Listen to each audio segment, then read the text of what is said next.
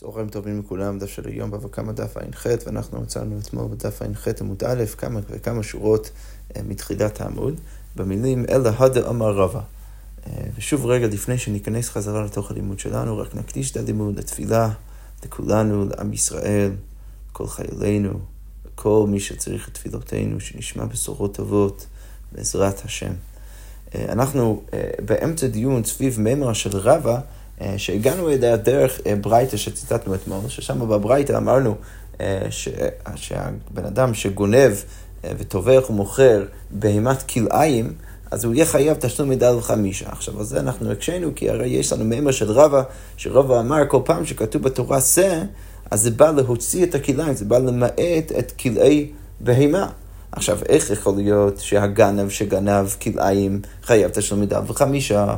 הרי כתוב בתורה, שור עושה. אז ברגע שכתוב שא, ואני מבין מדרך רבה שכל פעם שכתוב שא זה בא למעט את הכדאיים, איך יכול להיות שאנחנו באמת אה, אה, אומרים שהוא חייב תשלום מידה וחמישה? אז, אה, אז הגמרא על זה תרצה, והיא אמרה שבגלל שכתוב או, כתוב שור או שא, אז האו בא לרבות, זה בא לרבות דווקא את הכלאיים. אז אמרתי, רגע, אם כל פעם שכתוב אה, כתוב או, אז זה בא לרבות, הרי לגבי קודשים, כתוב שור או חסב או עז, כי ולד וכולי וכולי. אגב, אתמול אני, אני אמרתי משהו לא נכון, אמרתי שזה הקשר של בכור, וזה לא הקשר של בכור, זה אמנם מדבר על אה, הולדת, לידת הבהמה, אבל זה בהקשר של קודשים. כתוב בתורה שצריך להשאיר את הבהמה שבעה ימים תחת אימו, ואחרי זה הקורבן, הבהמה תהיה אה, כשירה לקורבן. עכשיו, הגמרא אומרת, אבל שמה כתוב שור או חסד, ואנחנו דווקא ממעטים את הכליים דרך זה שכתוב או. אז איך אתה יכול להגיד ששור או חסד, שור עושה בא, דווקא בא אצלנו בהקשר של תשלום בדל וחמישה, בא לרבות. אז הגמרא לזה תרצה שיש הבדל בין הקומבינציה בין שור וסל לבין הקומבינציה אה, בין שור אה, אה, וחסד ועז. אה, לא ניכנס לתירוץ של הגמרא שראינו אתמול, אבל איך שזה לא יהיה, אנחנו אמרנו ש... אה, שכל אחד בעניינו של, של הפסוק. אז לגבי תשלום מידה לחמישה, אז כתוב שור ועשה, אז האו, שור עושה, אז האו בא לרבות את הכליים, ולגבי קודשים, אז האו בא דווקא למעט את הכליים. אז עכשיו הגמרא אבל מגיעה למקום שהיא חייבת שוב לחזור לממר של רבא ולשאול עליה. הגמרא אומרת, אלא הודה אמר רבא, זה בנה אב, כל מקום שנר מעשינו, אלא להוציא את הכליים, למה הלכתה? לאיזה נפקא מינה רבא אמר את הממרה שלו? מאוד יפה שאנחנו אה, ניסינו אה, והצלחנו לתרט את רבא מול הברייתא מאתמול, אבל בסוף אנחנו, יצא, אנחנו, אנחנו עצרנו בבעיה עם שיטת רבא, כי מה הוא בעצם בא לחדש לנו? אם לקודשים, אם אתה רוצה להגיד שהוא בא לחדש לנו שכשכתוב שא לגבי קודשים, אז זה בא למעט את, ה, את הכליים, זה לא יכול להיות. למה? כי אנחנו כבר יודעים את זה מהדרשה הפשוטה. הגמרא אומרת, אילו קודשי בהד יכתיבו שור או חסד פרט לכליים. שאנחנו לא ממעטים את הכליים מקודשים דרך זה שכתוב זה, אלא דרך זה שכתוב או, או בא למעט, כמו שראינו אתמול. ואילו מייסר, אם רציתי להגיד שאנחנו ממעטים, רב הבא לחדש לנו שאנחנו ממעטים כלי בהמה ממייסר, הרי גם את זה אנחנו כבר יודעים. למה? כי אפשר ללמוד גזירה שווה מקודשים, תחת תחת יוליף מקודשים, כתוב תחת לגבי לגבי מייסר בהמה, כתוב תחת לגבי קודשים, ולכן אני יכול ללמוד כבר גזירה שווה מאחד לשני, ואני לא צריך את המילה סן, לא צריך את המימה של רבא כדי למעט מייסר. אוקיי, okay, כדי למעט סליחה, כדי למעט כלי בהמה ממייסר. ואילו בכל זאת רציתי להגיד ש, ש, שאנחנו צריכים את המימה של רבא כדי למעט כלי בהמה מההלכות של בכור. שבהמה שנולדה, והיא בעצם כלאי בהמה, היא בעצם בהמת כלאיים, אז אני ממעט אותה מהפרשה של בכור, זה אני גם כן כבר יודע מגזירה שווה ממייסר, העברה, העברה יוליף ממייסר. אני לומד כבר את זה מגזירה שווה ממייסר, ולכן אני כבר יודע לגבי בכור שאני ממעט כלי בהמה, אני לא צריך הממה של רבא. הגמרא אומרת, הנה מי עוד אפשרות להגיד שאני כבר יודע לגבי בכורות שאני ממעט מייסר, שאני ממעט את הכליים, למה? כי הרי אני יודע שמה? נדמה, אמרת לו, אני כבר יודע שבהמה שהיא מה שנקרא נדמה, אז, היא, אז אותה אנחנו ממעטים מפרשת הבכורות. אגב, מה זה נדמה? נדמה זה בהמה שלא נראה כמו ההורים שלה. דכתיב אח בכור שור, כתוב בתורה לגבי בכורות, אח בכור שור, מה הדרשה? עד שיהא הוא שור ובכור ראשו, דווקא שהוא השור, ההורה, וגם בכור ראשו, וגם הוולד, הבכור צריך להיראות כמו שור, אבל אם הוא לא נראה ככה, אז אני ממעט אותו, הוא לא יכול להיות אה, בכור. עכשיו, אם אני יודע לגבי הנדמה, שאני ממעט, אז כלאיים מבעיה, אז מכל שכן שאני ממעט כלאיים. אז שוב הגמרא אומרת, הייתי כבר יכול לדעת את זה לגבי בכור ולגבי כל מיני הקשרים. אז שוב, מה אני לומד מהמאמר של רבא? אז הגמרא אומרת, אלא כי איתמר דרבא, כשרבא אמר מה שהוא אמר, לעניין פטר חמור. רבא בא לחדש לנו ש... אה, לענייני פטר חמור, שאנחנו יודעים שהבכור של חמור אז אתה לא יכול להקריב אותו כקורבן, כי הוא לא כשר לקורבן, אבל אתה כן בכל מקרה צריך להעביר את הקדושה שלו, אתה צריך לפדות את הבכור עם הבהמה שהיא כן כשרה לקורבן. עכשיו, הגמרא אומרת שרבא בא לחדש לנו שלגבי פטר חמור, אתה לא יכול להשתמש בבהמת כלאיים כדי לפדות את הפטר חמור. כי דתנן, כמו שכתוב במשנה במסכת בכורות, אין פודין לא בעגל ולא בחיה ולא בשחוטה, אתה לא יכול להשתמש בעגל או בחיה שהיא בכלל לא בהמה, או בשחוטה, בהמה שכבר כבר שחטת אותה, ולא בטרפה, ולא בכליים, ולא בכל, כל הדברים האלה אתה לא יכול להשתמש בהם. כדי לפדות פטר חמור, מה נמצא שם בתוך הרשימה? כלאיים. אז כמו אומרת, אז אנחנו משתמשים בממר של רבא כדי ללמוד ספציפית את ההלכה של כלאיים, למעט את כלאיים מהאופציה של הפדיון בפטר חמור. אוקיי, אתה כבר אומרת, רגע, אבל לרבי אלעזר דמעתי בכליים, דתנן רבי אלעזר מעתי בכליים מפני שהוא עושה למה הלכת, אבל רגע, לרבי אלעזר, שרבי אלעזר מתיר בכליים, בא ואומר, אתה כן יכול להשתמש בכליים כדי לפדות פטר חמור, כמו שכתוב שם במשנה, שרבי אלעזר מתיר בכליים מפני שהוא עושה, אז למה הלכת? אז, אז לשיטתו, מה שאנחנו תירצנו עכשיו לא עובד, כי, כי ברור שלא צריך את הממר של רבא כדי למעט כליים, כי רבי אלעזר בכלל לא חושב ככה, הוא בכלל מתיר בכליים מפני שהוא עושה, הוא בכלל מתיר את הכליים בהקשר של פתח חמור, ולכן אנחנו צריכים הקשר אחר, שלשיטתו של רבי אלעזר, רבא בא לחדש לנו. אז כמו אומרת, אמר לך רבי אלעזר, רבי אלעזר יגיד לך, כי איתמר דרבא, רבא, אה, כשרבא חידש משהו, באיזה הקשר הוא חידש? לטמא שנולד מן הטהור, מן הטהור, ועיבורו מן הטמא.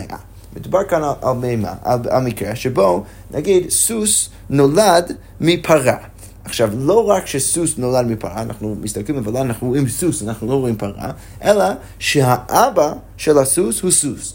עכשיו, למה צריך להגיד גם שהאבא של הסוס הוא סוס? כי אנחנו יודעים שבדרך כלל יש לנו כלל שהיוצא מן הטהור טהור, כל מה שיוצא מבהמה טהורה, אז לא, אפילו אם זה לא נראה טהור, זה טהור, וזה מותר לאכול, אתה יכול לאכול את זה. אלא שמה, במקרה שאתה יודע שגם האבא הוא טמא, אז שמה יש התלבטות. אז שם יש באמת שאלה, האם אני עדיין אומר שכל יוצא מן הטהור טהור, או האם, האם אני אומר שברגע שגם הבהמה עצמה לא נראה כמו בהמה כשרה, וגם אני יודע שהאבא לא טמא, כמו המקרה שלנו נגיד שפרה ילדה סוס ואביו סוס, אז במקרה הזה יש שאלה אם באמת היא, הבהמה הזאת כשרה לאכילה. אז הגמרא אומרת, לפי רבי אלעזר, שלא היינו יכולים להשתמש במימון של רבא לגבי ההקשר של פתח חמור, צריך להגיד שרבא מחדש לנו שדרך זה שכתוב שא לגבי כשרות, זה בא ומלמד אותנו שאנחנו ממעטים את האפשרות לאכול בהמה טמאה שנולד מן הטהור ועיבורו מן הטמא. כי למה? כי הבהמה הזאת גם נראה כמו בהמה לא, לא, לא, לא טהורה, לא כשרה, וגם כן אנחנו יודעים שהאבא לא כשר, ולכן רבא יגיד, ש... או אנחנו, אנחנו אומרים שהחידוש של רבא הוא להגיד שהבהמה הזאת היא לא כשרה. כמו אמרת, דודו לא כרבי יהושע, וצריך להגיד לכל זה, לא ליבי דרבי יהושע, דהי רבי יהושע, הרי ליבי דרבי יהושע הוא כבר למד את זה מפסוק אחר, או מדרשה אחרת, כי הרי רבי יהושע כבר למד את זה מדרשה אחרת, שמה? משא כספים ושא עיזים נפקא לי, עד שיהא אביו כבש ואימו כבשה, עד שהבהמה, ההורים של הבהמה, שניהם צריכים להיות כשרים, אם לא שניהם כשרים, אז הבהמה תהיה אסורה. אז רבי יהושע כבר למד את זה במקום אחר, אז ודאי שהוא לא צריך את הדרשה של רבא כדי ללמוד את ההלכה הזאת, אבל אם אתה לא הולך לליבי דרבי יהושע, אז אתה צריך איזושהי דרשה כדי להוכיח שבהמה טמאה שנולד מן הטהור ועיבורו מן הטמא, שהיא תהיה אסורה, אז אנחנו משתמשים במאמר של רבא כדי ללמוד בדיוק את ההלכה הזאת. אז כמו אומר ככה, זה כל זה מאוד יפה, אלא שמה, האם זה, הדבר הזה בכלל קיים? האם יש בכלל אפשרות שטהורה יכולה להיכנס להיריון מבהמה טמאה? האם פרה יכולה להיכנס להיריון מהסוס? הגמרא אומרת, אם טהורה מטמאה מי מאברה, האם זה באמת עובד ככה? אז הגמרא אומרת, אין. נכון, בדרך כלל אתה צודק שבהמה טהורה לא יכולה להתכנס להיריון מבהמה טמאה. אבל מתי זה כן יכול לקרות? דקיימלן דאיעבר מקלות כרבי שמעון. כי אפשר להגיד שאנחנו יודעים שבהמה טהורה יכולה להיכנס להיריון מבהמה שאנחנו קוראים לה בהמה קלות, אליבא דרבי שמעון. אוקיי, אז בואו רק נסביר, נסביר קצת רקע. אז יש שיטה ייחודית של רבי שמעון, שבא ואומר שלמרות שאני יודע שהבהמה הזאת היא בהמה כשרה, אני מסתכל על הבהמה הזאת, היא נולדה מפרה והיא גם כן פרה והכל בסדר גמור, אני יודע שהיא בהמה כשרה. אלא שמה, כשאני מסתכל על הרגליים שלה, על הכף רגל שלה, אני רואה ש, ש, שהיא לא מפרסת פרסה. והיא מה שנקרא בהימת קלות, כי רש"י כותב פרסותיו קלוטות, אז רבי שמעון יגיד שהבהמה הזאת אסורה. היא לא כשרה, היא בהמה טמאה, אתה לא יכול לאכול אותה. עכשיו, למרות שאני אומר שהיא לא כשרה, בכל זאת אה, מצד הביולוגיה, מצד הפיזיות של הבהמה, היא באמת בהמה טהורה וכשרה, ולכן ברור שהבהמה הזאת יכולה להכניס בהמה אחרת כשרה לתוך הריון. אז הגמרא אומרת, כן מצינו סיטואציה שבו יש לנו בהמה טמאה מצד אחד, מצד שני פיזית היא יכולה להכניס בהמה אחרת טהורה להיריון. איך אפשר למצוא מקרה כזה? אליבא דרבי שמעון במקרה של קלות, שמצד אחד אנחנו אומרים שהבהמה הזאת היא בהמה טמאה, מצד שני היא כן יכול, יכולה להכניס בהמה אחרת להיריון, ובמקרה הזה שבו הוולד הוא ולד שנראה כמו בהמה טמאה, אז רבא יגיד שאנחנו ממעטים את הבהמה הזאת מהלכות כשרות, והבהמה הזאת תהיה אסורה. וזה בעצם החידוש רבא, זה מה שרבא בא לחדש. אוקיי, יפה, אז עכשיו אנחנו נחזור חזרה קצת לתוך הסוגיות שלנו, תשלום מידע וחמיש, הגמרא אומרת, באי רבא רבא בא ושואל, הרי עלי עולה והפריש שור ובא אחר וגנב. מה קורה? בן אדם אה, בא ואומר, אני, אה, אני רוצה לקחת על עצמי אה, אה, אני רוצה לקחת על עצמי חיוב להביא קורבן עולה, ואז הוא הפריש שור כדי באמת להקריב כקורבן עולה. עכשיו, מה שאנחנו צריכים לזכור, זה שכשבן אדם לוקח על עצמו אה, חיוב להביא קורבן עולה, אז יש כל מיני בהמות שהוא יכול להביא ולהקריב כקורבן עולה. וחלק מהם מאוד מאוד גדולים, זה באמת יוצא קורבן מאוד מאוד מכובד, וחלק מהם מאוד קטנים, הוא יכול להביא שור, הוא יכול להביא כבש, הוא יכול אולי, לפי חלק מהשיטות, הוא יכול להביא אפילו, עוף. עכשיו, אה, הבהמות האלו בגודל שלהם זה מאוד מאוד, אה, מאוד משפיע על, על, על, על הכבוד של הקורבן שהבן אדם הזה מקריב. עכשיו הבן אדם הזה הוא בן אדם לכאורה עשיר, והוא בא ואומר שהוא רוצה לקחת על עצמו להקריב קורבן עולה בבית המקדש, והוא הפריש הוא הפריש את הבהמה הכי גדולה שאפשר להפריש. עכשיו אחרי זה, מה קרה? הוא בא אחר וגנב, הגנב מגיע והוא גונב את הבהמה. אז עכשיו הגמרא אומר ככה, מפטר גונב נפשי בכבש לרבנן, בעולת העוף לרבי אלעזר בן עזריה, דתנן, הרי עלי אולי יביא כבש, רבי אלעזר בן עזריה אומר יביא תור או בן יונה.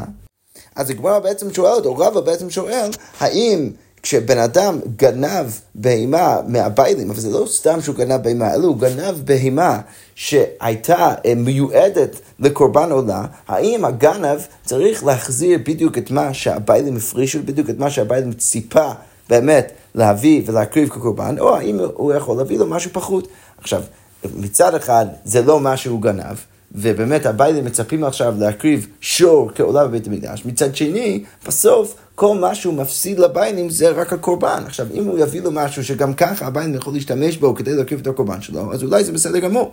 עכשיו, בתוך השאלה הזאת יש ניואנס בתוך המחלוקת בין רב, רבנן ורבי אלעזר בן עזריה, כי כל אחד מהם אה, סובר משהו אחר לגבי השאלה, כשבן אדם אומר, הרי עליי אולי, איזה בהמה הוא יכול להביא? אז אליבא דרבנן, הוא יכול להביא לכל הפחות, הוא צריך להביא כבש, אבל הוא יכול להביא כבש. אז, אז השאלה היא, אליבא דרבנן, האם הגנב יכול להחזיר כבש? שזה אמנם פחות מהשור, אבל בכל מקרה הוא יכול לצאת ידי חובה אה, על ידי זה אם הוא יקריב את הכבש הזה בבית המקדש. ורבי אלעזר בן עזריה סובר שהוא יכול, בן אדם בכללי שאומר הרי עליי אולי, הרי עליי אולי יכול להקריב אפילו תור בן יונה.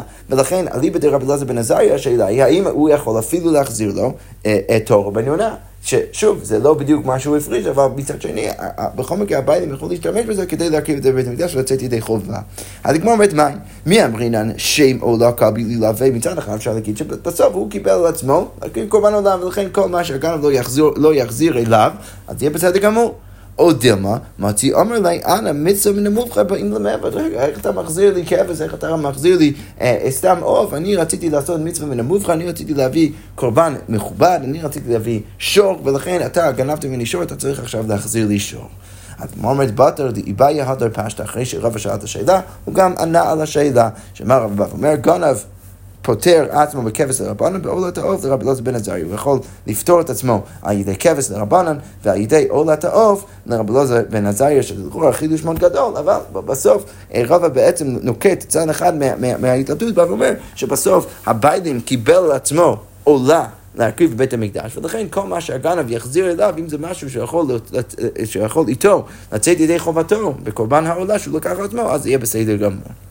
אוקיי, עכשיו הגמרא אומרת, רב אחא ברי דרב איגו מתני לו בהדס. רב אחא ברי דרב איגו דווקא מביא את הממר של רבא לא כשאלה ותשובה, אלא סתם כממרה במפורש. אמר רב ורב בא ואומר, הרי עלי עולה והפריש שור ובא אחר וגנבו. אז בן אדם, בדיוק המקרה שראינו, בן אדם לקח על עצמו להקריב קורבן עולה בבית המקדש, הפרישו באחר וגנבו, פוטר עצמו בכבש דרבנן בעולת העוף, לרב אלעזר בן עזריה יכול לפתור את עצמו עם כבש אליבא דרבנן, ובעולת העוף אליבא דרב אלעזר בן עזריה. יפה, אז זה ככה סוגר את הסוגיה על המשנה הקודמת, עכשיו אנחנו נמשיך עם המשנה הבאה, המשנה אומר ככה, מחורו חוץ מאחד ממאה שבו. מה קורה? בן אדם גנב בהמה מישהו אחר.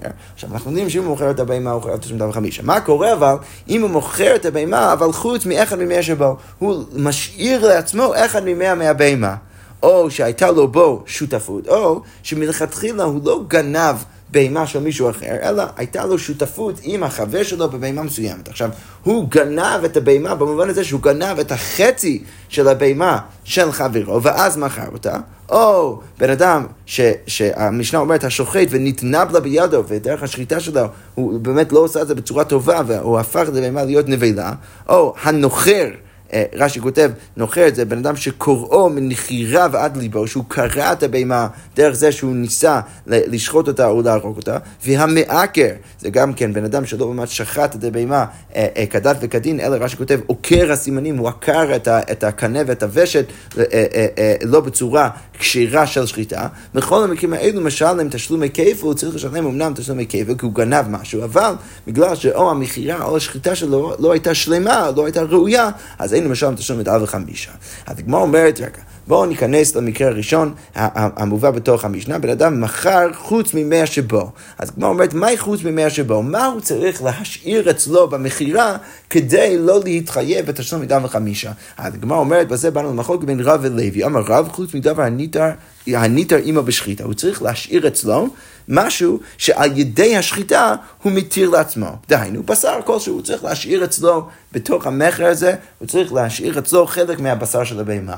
שהדבר שאם היית עכשיו שוחט לבהמה, זה היה ניתן וזה היה נשאר אצלו והוא היה יכול להשתמש בזה, הוא היה יכול לאכול את זה, אז הוא צריך להשאיר את זה אצלו, אבל אם הוא השאיר משהו פחות אה, רלוונטי שלא קשור לשחיטה, אז זה עדיין נחשב כמכירה שלמה והוא עדיין יהיה חייב לשלם דם חמישה. אבל הוא אומר, ולוי אמר, חוץ מגזעותיה, אפילו אם הוא משאיר את גזעותיה, אז, אז גם שם אני אומר שזה לא מכירה שלמה, ולכן הוא לא יהיה חייב לשלם דם חמישה. והגמרא אומרת, וכן תניא במתניתא, וכמו כן כתוב ככה גם כן בברייתא, אה, אה, כמו שיטת לוי. חוץ מגזעותיה. אז הגמרא אומרת עכשיו מתי ובואו נביא קושייה על שיטתו של רב. כתוב בברייתא ככה, מכרה חוץ מידה, חוץ מרגלה, חוץ מקרנה, חוץ מגזעותיה, אינו משלם אין משלם תשלום מידה וחמישה. אז כאן אנחנו מקבלים שיטה של תנא קמא, לכאורה מאוד דומה לשיטתו של לוי, שכל מה שהוא משאיר אצלו, בין אם זה אה, רגליה של, רגלה של בהמה, קרנה של בהמה, ידה, או גזעותיה, אפילו גזעותיה, אם הוא משאיר את זה אצלו, אז הוא לא יצטרך לשלם תשלום מידה וחמישה.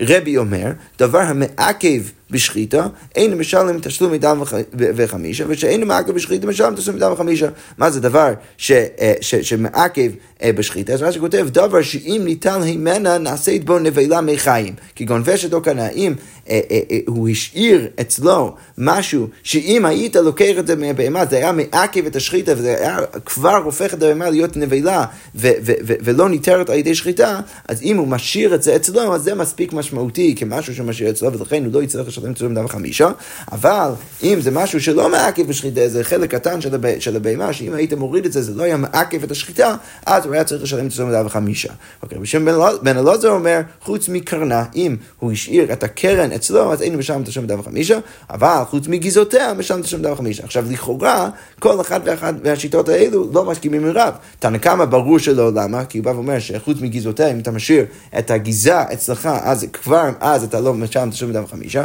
רבי אומר שהוא דורש משהו הרבה יותר, הוא בא ואומר, רק הקנה והוושת עלי בפירוש רש"י, רק הקנה והוושת, אז אינו משלם תשלום בחמישה. אבל אם לכאורה השארת קצת בשר, אז כן היית צריך לשלם תשלום בחמישה, דלא כרב. ורבי שמעון בן אלעזר גם כן אומר, הוא אמנם אומר שאם אמרת חוץ מגזעותיה, אז אתה כן צריך לשלם תשלום בחמישה, שזה הולך לפי רב, בכל מקרה הוא אומר חוץ מקרנה, אינו משלם תשלום בחמישה, שלכאורה רב לא יסכים עם זה, כי, כי, כי הקרן של הבהמה זה לא משהו שניתן על ידי שחיטה, לכן אין פה שיטה באמת שתומכת בשיטתו של רב. אז כמו אומרת קמא, הוא באמת הולך לפי תנא קמא, שכל מה שאתה משאיר אצלך, אז כבר הגנב לא צריך לשלם תשלום בחמישה, אלא לרב כמן, אז רב הולך כמו מי, זה לא באמת מסתדר. אז כמו אומרת אמרי, רב דאמר כי הייתה, אין לך חינם באמת מהברייתא שהבאת עכשיו, רב לא מסכים עם אף אחד מהשיטות, אבל רב הולך לפי הברייתא הבאה. אז כתוב בברייתא, רבי שמעון בן אלעזר אומר, וכאן אנחנו, מוצאים עוד שיטה אליבא דרבי שמעון בן אלעזר, מסורת אחרת כנראה. אז כמו אומר, כתוב בברייתא, רבי שמעון בן אלעזר אומר, מחרא חוץ מידה וחוץ מרגליים, משלם תשלום דף חמישה, חוץ מקרנה, חוץ מגזעותיה, משלם תשלום דף חמישה, בדיוק כמו שיטתו של רב. אוקיי, עכשיו השאלה היא, במה נחלקים התנאים, אז אומרת, מה כמה יפגי? תנא קמא סבר הוא תבחו כולו באינן ומחרו כולו באינן. אז תנא קמא יגיד, שכל דבר שאתה משאיר אצלך, כולל גם הגזעה, כולל גם הקרן, אז אתה לא תהיה חייב תשלום מדף חמישה, למה? כי כתוב בתורה, תבחו מחרו. עכשיו, כמו שלגבי תבחו, כשאתה שוחט בהמה, ודרך זה הגן מתחייב תשלום דף חמישה, אז כולו אתה צריך לשחוט את כל הבהמה, צריך להיות שחיטה ראויה ושלימה, אז כמו כן, הוא מכרו כולו בעניין, צריך את, את כל, המח, כל המכירה, כשאתה מוכר את הבהמה, צריך, צריך מכירה שלמה, כל עוד אתה משאיר משהו, משהו אצלך, אפילו הגיזה, אפילו הקרן, אז כבר לא עשית מכירה שלמה, ולכן הגן יהיה פטור מתשלום דף חמישה. אוקיי, ורבי סבר, טבחו, מה אני לומד משם? מידי דהבה בטביחה. אז כשאתה, כשאתה שוחט את הבהמה, אז אתה צריך לשחוט את הדברים הרלוונטיים לשחיטה, שזה הקנה והוושת. לאפוקי מידי דלא הביא בטביחה, אתה לא צריך לשחוט עכשיו את כל הבהמה, אתה צריך לשחוט רק את מה שרלוונטי לשחיטה, ורק דרך זה, וכבר דרך זה, אתה תהיה חייב תשלום דף חמישה אם אתה הגנב, ולכן אני יכול להבין משם שלגבי המכר גם כן, אתה צריך למכור את מה שרלוונטי לשחיטה, ומחר לא דומי דטביחה, צריך להיות דומה לטביחה, שאני צריך, אה, אה, שכל עוד אני משאיר אצלי את הקנה והוושת, אז זה דברים שמעכבים את השחיטה, ולכן אני, חי, אני, אני לא אהיה חייב תשלום דף חמישה, אבל אם אני מוכר את הדברים האלו, כבר אז אני בא ואומר שאני חייב תשלום דף חמישה. אוקיי, אז מה אומרת, ורבי שמעון בן אלעזר סבר, קרנה דלא למיגוס קיימה הווה שיעור. אז הקרן, שבדרך כלל אתה לא חותך את הקרן מהבהמה, אם אתה משאיר את זה אצלך, אז זה נחשב כשיעור ואין משלם תשלום דף חמישה, אבל גזעותיה... דלמגרס כאן, כי בכל מקרה אתה הולך עכשיו לחתוך את זה ולגזוז את זה בהמה, אז לא הביא שיעור, זה לא נחשב כשיעור, הוא משלם תשלום דף וחמישה, ולכן אתה צריך לשלם תשלומי ד' וחמישה. אוקיי. עכשיו הגמרא אומרת, וגם כן מצינו גם כן שיטה רביעית, השיטה השנייה של רבי שמעון בן אלעזר, ואידך כאן דבי רבי שמעון בן אלעזר, סבא מה הוא סובר? יד ורגב לצריך לטביחה ושיעור, אז דווקא הדברים שאתה צריך את השחיטה אה, כדי להתיר אותם, ולא, אז במקרים האלו של, של יד ורגלם, שאתה צריך את הטביחה אה, אה, אה, שאתה צריך את התבירה כדי להשאיר אותם, אז דווקא שם הביא שיעור, ולא משם תשלם דף חמישה, אבל קרנב וגזעותיה, אתה לא צריך את תבירה, אתה לא צריך את הטביחה כדי להתיר אותם, אתה לא צריך את השחיטה כדי להתיר אותם, אז לא הביא שיעור, זה לא נחשב כשיעור, ולכן הגן יהיה פטור מתשלום דף חמישה. אוקיי, עכשיו אבל כבר אומרת, השאלה מתבקשת, כאשר דרבי שמעון אלעזר, דרבי שמעון אלעזר, הרי מצינו בשתי ברייתות, שתי שיטות שונות, בשמו של רבי שמעון אלעזר. אז כמו אומרת, זה לא קשה, תראי תנאיה ואליבא דרבי שמעון אלעזר, צריך להגיד שיש שתי מסורות אליבא דרבי שמעון בן אלעזר. אוקיי, אז עכשיו הוא אומר, אותנו, בוא נקרא בברייתא, הגונב את הכיתת. אז בן אדם גנב בהמה, כיתת. ש, שהיא חסרה אחד מהאיברים שלה, ואת החיגרת שהיא לא יכולה לאכול, אה, סליחה, היא לא יכולה ללכת, ואת הסומה, היא בהמת עיוור, וכן הגונב בהמת שות, השותפים חייב, ושותפים שגנבו פטורים. אז כאן אנחנו מקבלים אה, ארבע מקרים, בן אדם גנב בהמה אה, כיתת, חיגרת, סומה והגונב בהימת השותפין, בן אדם שגנב בהימה של שותפין, אז הוא חייב בכל המקרים האלו בתשלום דם חמישה, אבל שותפים שגנבו פטורים. אם שותפים הם מגיעים וגונבים, אז הם פטורים. עכשיו, השאלה אה, עוד שנייה תהיה, האם הפשט הוא בתוך הברייתא, השותפים שגנבו שני אנשים שגונבים ביחד, או שותפים שגנבו כלומר, אחד מהשותפים שגונב מהשותף השני. אז הגמרא אומר, בכל מקרה, בתוך הביתה כתוב פטורים. אה, אז הגמרא אומרת, רגע, ועתני כתוב בביתה אחרת, שותפים שגנבו חייבים, אז לכאורה יש סתירה מפורשת בין שתי הברייתות. אז הגמרא אומרת, אמר רב נחמן, לא קשיא, כאן בשותף שגנב מי חברו, כאן בשותף שגנב מי עלמא. אז, אז, אז רב נחמן בא ואומר, לא קשה, אני אתרץ לך בדיוק את החילוק שאמרנו עכשיו. אם האם מדובר על שותף שגונב מחברו, אז הוא יהיה פטור מתשלום אדם וחמישה, אבל אם מדובר על שותף שגנב יחד עם מישהו אחר מבן אדם אה, סתם בן אדם בעלמא, אז שם הוא כן יהיה חייב תשלום בדם חמישה. אז היא אומרת, רגע, הייתי ואי רב לרב נחמן, רב במקשה לרב נחמן, כתוב בברייתא, יכול שותף שגנב מחברו ושותפים שגנבו יהיו חייבים. אולי, אתה, אולי היית חושב ששותף שגנב מחברו, וגם כן שני שותפים שגנבו ממישהו אחר, אולי היית חושב שהם חייבים, תלמוד לומר, ותבכו. כולו באינה ולקה. הרי כתוב במפורש בברייתא, שגם מישהו שגנב מהשותף שלו, וגם שני שותפים שגנבו ביחד, אז בשני המקרים האלו הם פטורים בתשלום מידה וחמישה. למה? כי מה כתוב בתורה? ותבחרו, כולו בעינו, אתה צריך את כל השחיטה, אתה צריך לעשות את זה לבד. זה לא יכול להיות משהו שאתה גונב מהשותף שלך, וזה גם לא יכול להיות משהו שאתה גונב יחד עם מישהו אחר. בשני המקרים האלו אתה תהיה פטור בתשלום מידה וחמישה. עכשיו זה קשה לרב נחמן, כי רב, רב נחמן רוצה להגיד שהחילוק בין הברייתות, של אחד מהברייתות אומר חייבים, ואחד מהברייתות אומר פטורים, זה בדיוק החילוק הזה. שרב נחמן רוצה להציע, שאם בן אדם גנב מהשותף שלו, אז הוא באמת פטור, גם כמו הברייתא שציטטנו עכשיו, אבל הוא רצה להגיד ששני אנשים שגנבו ביחד עם מישהו אחר, אז הם כן יהיו חייבים תשלום אדם וחמישה. אבל כאן במפורש בברייתא כתוב שבשתי המקרים האלו הם פטורים. אז הגמרא אומרת, אלא אמר רב נחמן, מה צריך להגיד? לא קשיא כאן בשותף שטבח לדעת חברו, כאן בשותף שטבח שלא לדעת חברו. אז רב נחמן בא ואומר, הנה חינם, באמת ברוב המקרים הם יהיו פטורים, גם, גם אם הוא גנב מהשותף שלו וגם אם הם גנבו ממישהו אחר. מתי אני אומר שהם, שהם יהיו חייבים? אז אם יש מקרה שהשותף גנב מחברו, סליחה, לא שהשותף גנב מחברו, אלא ששני האנשים האלו אה, אה, בשותפות גנבו ממישהו אחר, אבל כשהם באו לשחוט, אה, הם, הם, רק אחד מהם שחט. שם הרב נחמן בא ואומר, יהיה חילוק בדין אם, אה, אם הוא יהיה פטור תשלום יום החמישה או לא. אם הוא שחט את הבהמה לדעת חברו, אז יוצא שבאמת הם עשו את זה ביחד, והם צריכים עכשיו, שניהם, להיות חייבים את השלום דם וחמישה. מתי אני אומר שהם פטורים? אני אומר שהם פטורים שהוא, שת, שהוא, שהוא שחט את הבהמה שלא לדעת חברו, אז באמת הם יהיו פטורים. אז רב נחמן בא ואומר, נכון, באמת ברוב המקרים הם יהיו פטורים, אבל הם יהיו פטורים רק במקרה שהוא שחט את הבהמה שלא לדעת חברו, אבל אם הוא שחט את הבהמה לדעת חברו, למרות שהם גנבו את זה ביחד, בסוף יש פה אקט של גניבה שהם עשו ביחד, וגם כן אקט של שחיטה שהם עשו ביחד, ולכן הם יהיו חייבים לשלם תשלומי ד' וחמישה. אוקיי, עוד שאלה, גמרא אומרת, בעי רבי ירמיה, מכרה חוץ משלושים יום, חוץ ממלאכתה, חוץ מעוברה, מהו? מה קורה? בן אדם מוכר את הבהמה, ואומר, אני מוכר את זה אליך, אבל רק עוד שלושים יום, או חוץ ממלאכתה, אני רוצה להשאיר את הזכויות של המלאכה של הבהמה אצלי, או חוץ מעוברה, שתיוולד, בכל המקרים האלו, האם זה נחשב כשיעור עד כדי, עד כדי כך שאנחנו נגיד שהגנב פטור מתשלום דף חמישה. כמו אומרת, קודם כל לגבי השאלה של העובר, אליבא דמאן דאמר עובר ירך אימו הוא לא תיבאי לך, זה לא שאלה, למה דהשיר בה? ברור שהעובר חלק מהאימא.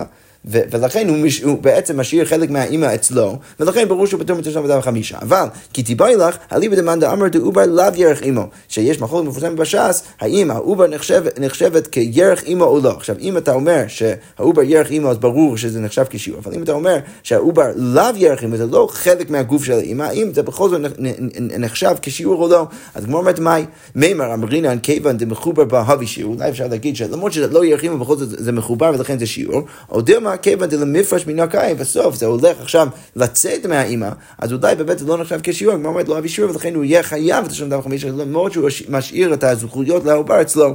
יקדמי עוד, ניסוח של אותו הדבר, כיוון דלאו ירח אימו הוא לא אבי שיעור, אולי בגלל שזה לא הירח של האימא, אז לא אבי שיעור. יודעים מה כיוון דצריך להשתרוי בהדה בשחיטה, או אולי בגלל שאתה יכול להתיר את, העובר על ידי שחיטת האימא, אז כמעט תשאיר בגוף הדמי, זה כאילו נחשב כחלק מהגוף של האימא, ולכן זה נחשב כשיעור לנפקא מינה שהגנב יהיה פטור מתשלום דם חמישה, והגמרא אומרת תגר לא ברור עד הסוף. עוד שאלה, הגמרא אומרת, באי רב פאפא, גנבה, כיתה מחר מה, מה קורה אם הגנב גנב את הבהמה, קטע חלק מהבהמה, איבר של הבהמה, ואז מכר את מה שנשאר. האם הוא היה חייב תשלום דם חמישה? כי מצד אחד, הגמרא אומרת, מי אמרינן מאי דגנב הלא זבין? מצד אחד, מה שהוא גנב הוא לא באמת מוכר, ולכן הוא צריך לפטור. או דימה מאי דזבין הלא שיר, אבל ממה שהוא מכר, הוא לא שיר שום דבר של, מהגוף של הבהמה, ממה שנשאר. ולכן, אולי דווקא הוא כן צריך להיות חייב תשלום דם חמישה, והגמרא אומרת, תיקו, גם זה לא ברור. יפה, אנחנו נעצור כאן, ונמשיך לעשות השם עם המשך הסוגיה. שקוייך.